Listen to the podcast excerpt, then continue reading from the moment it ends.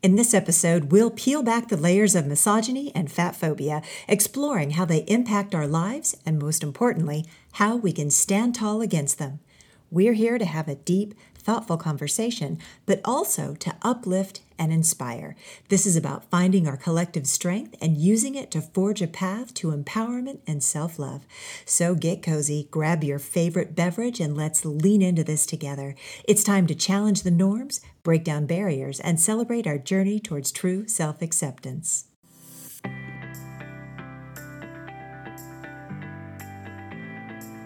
Welcome to Say When. I'm your host, Holly Toscanini. This podcast is for any woman who's had enough of restrictive diets, feeling bad about their bodies, or putting their lives on hold until they lose the weight. If you've had enough of diet culture, then it's time to say when.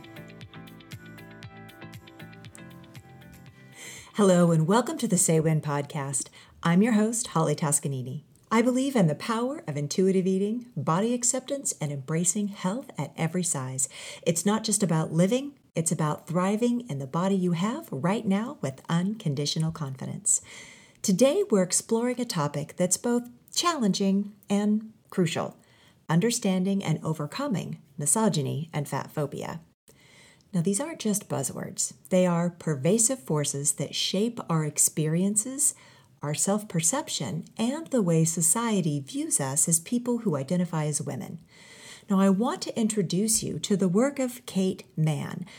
Kate Manne is a prominent author and philosopher known for her incisive work on feminism, misogyny, and social justice. As an associate professor of philosophy at Cornell University, Manne brings a unique blend of academic rigor and cultural relevance to her writing and teaching. She holds a PhD from the Massachusetts Institute of Technology and an undergraduate degree from the University of Melbourne. Manne's groundbreaking work, Down Girl The Logic of Misogyny, published in 2017, offers a nuanced exploration of misogyny in contemporary society. Her analysis distinguishes between misogyny and sexism and delves into how misogyny functions as a system that polices and enforces gender norms. The book has been highly influential, sparking discussions in both academic circles and the wider public sphere. Following the success of Down Girl, Manne published entitled How Male Privilege Hurts Women in 2020. This work further explores themes of gender and power dynamics, focusing on societal entitlements and how they intersect with various forms of oppression. Now, Manne's writings extend beyond her books with contributions to prominent publications like the New York Times, the Washington Post, and the Atlantic. And her work is characterized by clarity, accessibility, and the ability to connect her philosophical concepts with everyday experiences.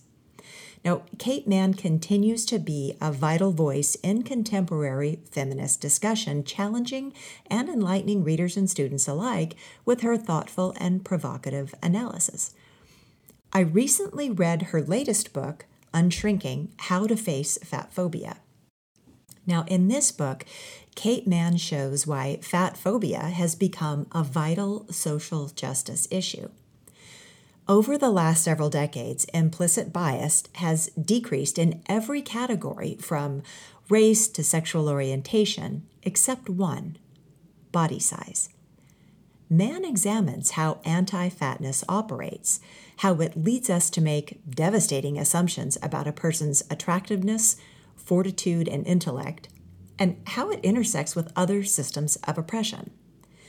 Fat phobia is responsible for wage gaps, medical neglect, and poor educational outcomes. It's like a straitjacket restricting our freedom, our movement, and our potential. Her work remains a beacon, guiding us through these complex issues.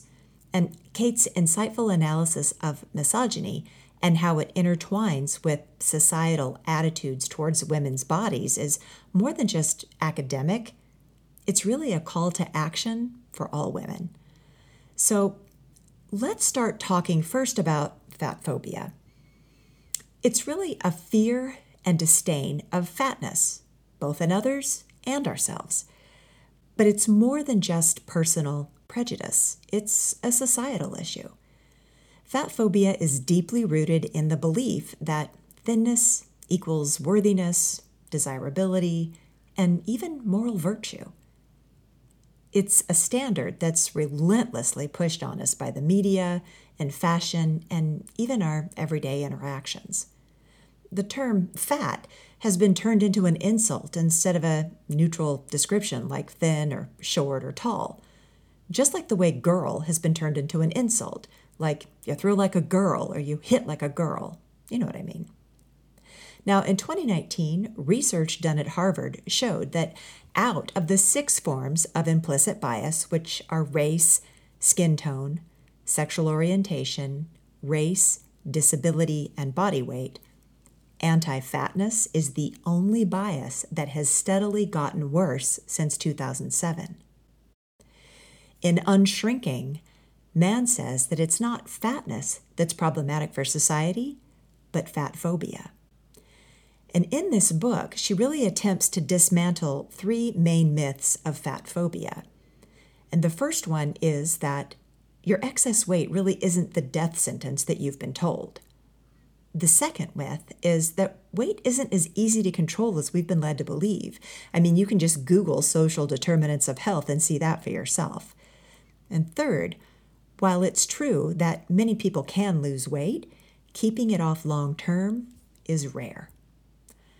So, what we learn is that when it comes to our health, being fit it was, is what matters much more than being fat. Unfortunately, many people especially those in the medical community, the fitness and fashion industries, they all continue to make body fat the main issue. And this just leads to weight stigma. So, why is this a problem? Well, two of the main reasons are that because of weight stigma, people in larger bodies may not seek health care because every interaction they have with their medical provider is met with the diagnosis of weight loss, before any credibility is given to the individual's initial complaint or reason for seeking medical treatment in the first place. And weight stigma may also cause people in larger bodies to resist going to gyms or fitness centers to work out because of being openly ridiculed, mocked, or stared at. Now, let's talk about misogyny. As Manne describes, it isn't just a generalized hatred towards women. It's more insidious than that. It's a societal enforcement mechanism that's used to keep women in their place. Misogyny punishes women who don't conform to societal expectations and who don't adhere to those prescribed roles. It's about control, about maintaining a status quo where women's bodies and women's choices are policed and regulated. These concepts of misogyny and fat phobia are not about overt hate, they're about control. They're about regulating women's bodies and choices, about dictating what is acceptable and allowable and what is not. They're tools used to maintain a power structure where women's value is intrinsically linked to their appearance and subservience, and where deviation from the norm is met with judgment, scorn, and even retaliation. And here is where it gets even more entwined. Societal standards of beauty are not just random preferences, they're crafted and upheld by these very mechanisms of control.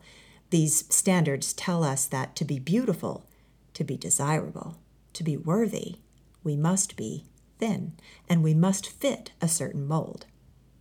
This is gaslighting. It's a form of social control, a way to keep women striving for an unattainable ideal, spending our energy, our time, and our money in pursuit of approval and acceptance. Now, I want to read an excerpt from Unshrinking, and this starts on page 153 for those of you who may already have the book or for those of you who are thinking about purchasing it. I quote the victim of diet culture experiences a severance of the cord of trust that should run between her agency and her thoughts, feelings, appetites, and other more diffuse mental states, such as her sense of bodily worth and well being. Increasingly, we know better than to diet to try to shrink ourselves down to size. But gaslighting makes us feel guilty, unworthy, unhealthy, ugly, and yes, fat understood as a pejorative, not a neutral descriptor, for refusing to diet. We are not just told what to do, nor are we merely complicit.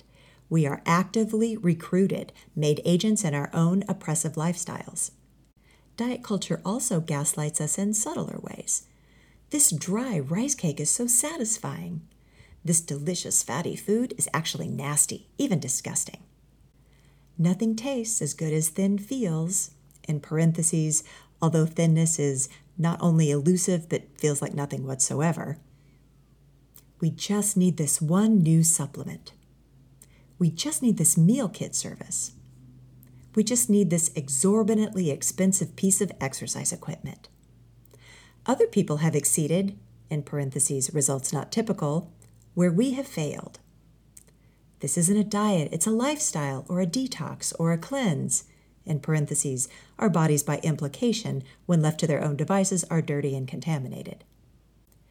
This isn't about being thin, it's about being strong, in parentheses, said while showcasing one's newly developed rippling muscles. This is about your health, including your mental health. This is about self care. This is for you. Well, dear listeners, Kate Manne calls bullshit. And so do I. You see, the pressure to conform to these standards leads to a myriad of issues body dysmorphia, eating disorders, self esteem issues, and so much more. It's a cycle of control that keeps women preoccupied with their appearance, diverting attention from their power, their potential, and their individuality.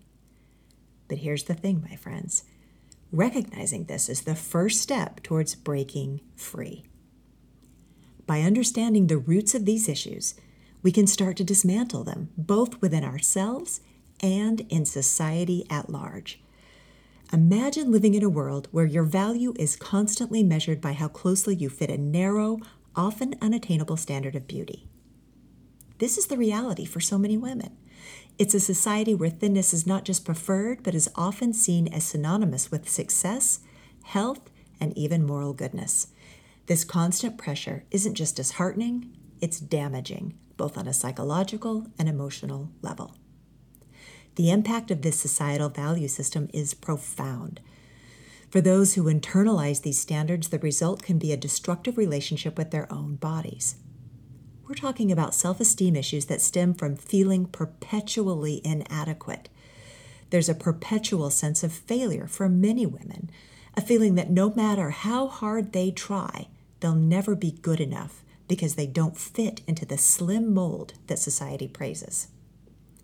Then there are eating disorders, a direct and often devastating consequence of this pressure. Eating disorders aren't just about food, they're about control, a sense of worth tied up in body size, and an internalized fear of fatness. They are complex, dangerous, and sadly all too common. Body dysmorphia is another consequence where individuals can't see their bodies as they truly are. They're caught in a disordered, distorted perception, often believing that they are much larger than they are or fixating on perceived flaws that are either minor or simply non existent. This constant dissatisfaction with one's body can lead to a range of harmful behaviors and a life consumed by the pursuit of an impossible standard. But the impact doesn't stop at a personal level, it spills over into professional lives as well. Women who don't conform to these standards often face discrimination in the workplace. They're judged not just on their abilities, but their appearance. Studies have shown that weight bias can affect hiring decisions, promotions, and pay. It's a form of prejudice that's less talked about, but it's pervasive and damaging. In personal relationships, too, these issues take a toll. Women might hold themselves back from romantic relationships, friendships, or social activities because they feel like they don't measure up. They might hide their true selves, fearing judgment or rejection. This is the heavy burden of living in a society that values thinness above almost everything else.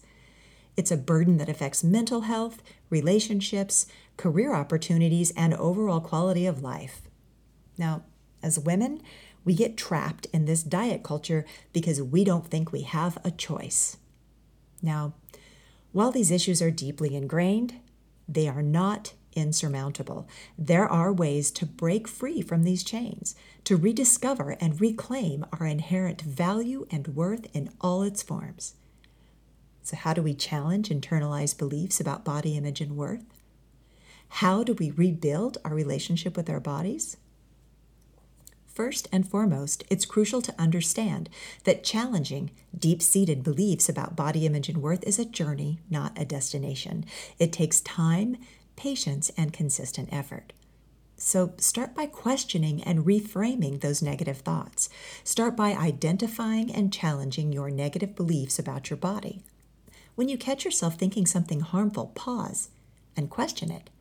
I mean, where did you learn to think this way about yourself? And is it really true? And who does this belief really serve? Then actively reframe that thought into something neutral or something slightly more empowering. And instead of focusing on how your body looks, cultivate some neutrality and focus on what it can do for you. Appreciate your body for its functionality and the experiences it allows you to have. Or better yet, consider body reflexivity, as Kate Manne calls it, which asks us to rethink who it is that our bodies are here for in the first place ourselves. Our bodies aren't responsible for pleasing anybody but ourselves. Radical, right? And embrace the concepts of intuitive eating. This means listening to your body's hunger and fullness cues rather than following external diet rules. This is about reconnecting with your body and its wisdom and learning to trust its signals and be gentle with yourself. Practice some self compassion. Understand that it's totally normal that you're feeling this way and it's not your fault. Treat yourself with the same kindness and understanding you would offer a family member or a dear friend. And then engage in a little self care. Prioritize activities that make you feel good about yourself. And it doesn't have to be a spa day, it could be something as simple as going for a walk or doing a hobby that you really love. Self care is about honoring your needs and giving yourself permission to rest and rejuvenate. And remember, this is all about building resilience. Resilience is like a muscle. The more you work on it, the stronger it becomes. So celebrate every victory, no matter how small, and learn from your setbacks. Remind yourself of your strengths and your accomplishments. And surround yourself with people who uplift you and share your values of body neutrality and acceptance. This could be online communities, local groups, or even a group of friends who understand and support your journey. And if you're struggling with these deep seated, body image issues or, or even think you might have some eating disorders, it's really crucial to seek professional help. Therapists, counselors, coaches, or other mental health professionals can provide the guidance and support you need to heal. Remember, challenging internalized beliefs about your body is a process and it requires consistent practice. But I guarantee you it is one of the most rewarding journeys you can ever undertake. By practicing self compassion, engaging in self care, and building resilience, you're not just changing how you view your body, you're changing how you live your life. I want to emphasize the importance of collective action and the role each one of us has in creating a more accepting and inclusive society, highlighting the interconnectedness of personal empowerment and, and the broader societal change. Together, we can create a ripple effect of neutrality, reflexivity, and even acceptance. Let's begin by critically evaluating the messages we see in the media. I mean, we're constantly bombarded with messages about our bodies through advertisements, movies, social media, and even everyday conversations with our friends, our families, and our coworkers. It's crucial to develop a critical ear. Ask yourself what message is this sending? Whose standards are these? And are they realistic or healthy? By questioning these messages, we begin to dismantle their power over us and over society. And it could be as simple as becoming an advocate for body inclusivity. This could mean speaking up when you hear somebody body shaming another person, or sharing resources on body neutrality, or supporting campaigns that promote diverse body representation. Education plays a key role here, too, informing ourselves and others about the impact of body shaming and the importance of body acceptance. Knowledge is power, and it's a tool we can use to spark change. And in our own circles, whether it's family or friends or work, we can foster an environment of acceptance and understanding. And this could mean celebrating diversity in body sizes and shapes and challenging the notion that one body type is superior to another. It's about changing the conversation from one that focuses on appearance to one that values people for who they are. And, you know, next, let's think about empowering each other to embrace our own bodies as they are. When women feel empowered to love and accept our bodies, the impact goes beyond the individual it affects our relationships, our work, and our communities. And women who are confident and comfortable in their own skin are more likely to take on leadership roles, to speak up, and to advocate for themselves and others. This kind of empowerment can lead to broader societal changes, breaking down the barriers of traditional beauty standards and really paving the way for a more inclusive and accepting society. The journey to body inclusivity and fighting against societal standards is definitely not a solo mission. It's a collective movement that gains strength with every single voice that joins in. By critically evaluating the messages we receive and advocating for change and empowering each other, we can create a society where everyone feels valued irrespective of their body size or shape. Now, today we've had what I think is an enlightening discussion about understanding and overcoming misogyny and fat phobia, and how we as individuals and as a collective can pave the way for change. We began by defining misogyny and fat phobia using insights from Kate Manne's impactful work and her latest book, Unshrinking How to Face Fat Phobia. We explored how this isn't just about overt hate, but is a mechanism for controlling and policing women's bodies and choices. We unpacked the deep seated psychological, emotional impacts of living in a society that idolizes thinness and marginalizes those who don't conform, discussing the consequences of internalized fat phobia and misogyny, like self esteem issues, eating disorders, and body dysmorphia. We then shifted to strategies for personal empowerment, like challenging internalized beliefs, practicing self compassion, engaging in self care, and embracing intuitive eating and body neutrality. And we also talked about the importance of seeking supportive communities and professional help when needed. And finally, we recognized the crucial role of collective action in combating societal standards. We discussed how critical evaluation of media, advocacy, education, and empowering each other to embrace our bodies can lead to broader societal changes. I want to reaffirm the message of hope and empowerment here. This isn't just a conversation, it's a movement, and you're a vital part of it. I encourage you to continue this conversation in your circles and share your thoughts and stories and be a beacon of change in your own community. Now, for further reading and support, I highly recommend Kate Manne's books, Down Girl and Entitled, and her new book, Unshrinking how to Face Fat Phobia, which came out January 9th of this year, 2024. They all offer profound insights into the topics we've discussed today. Thank you to each and every one of you for joining me on this episode of Say When, and don't forget to tune in for our next episode where we'll continue to explore important topics that touch our lives. I'd love to hear your thoughts and your stories, so share them with me on social media or by email. Your voice matters, and your experience can inspire others and empower them too. And if you enjoyed today's podcast, please consider subscribing, rating, and leaving a five star review. Your support means the world to me, and it helps spread this message of living a non diet lifestyle even further. And if you're looking for some personalized guidance, don't hesitate to reach out for my coaching services. You can find all the details on my website, hollytoscanini.com.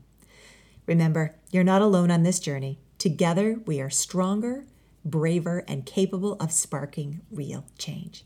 Until next time, stay empowered and keep saying when to those things that no longer serve you. Bye for now.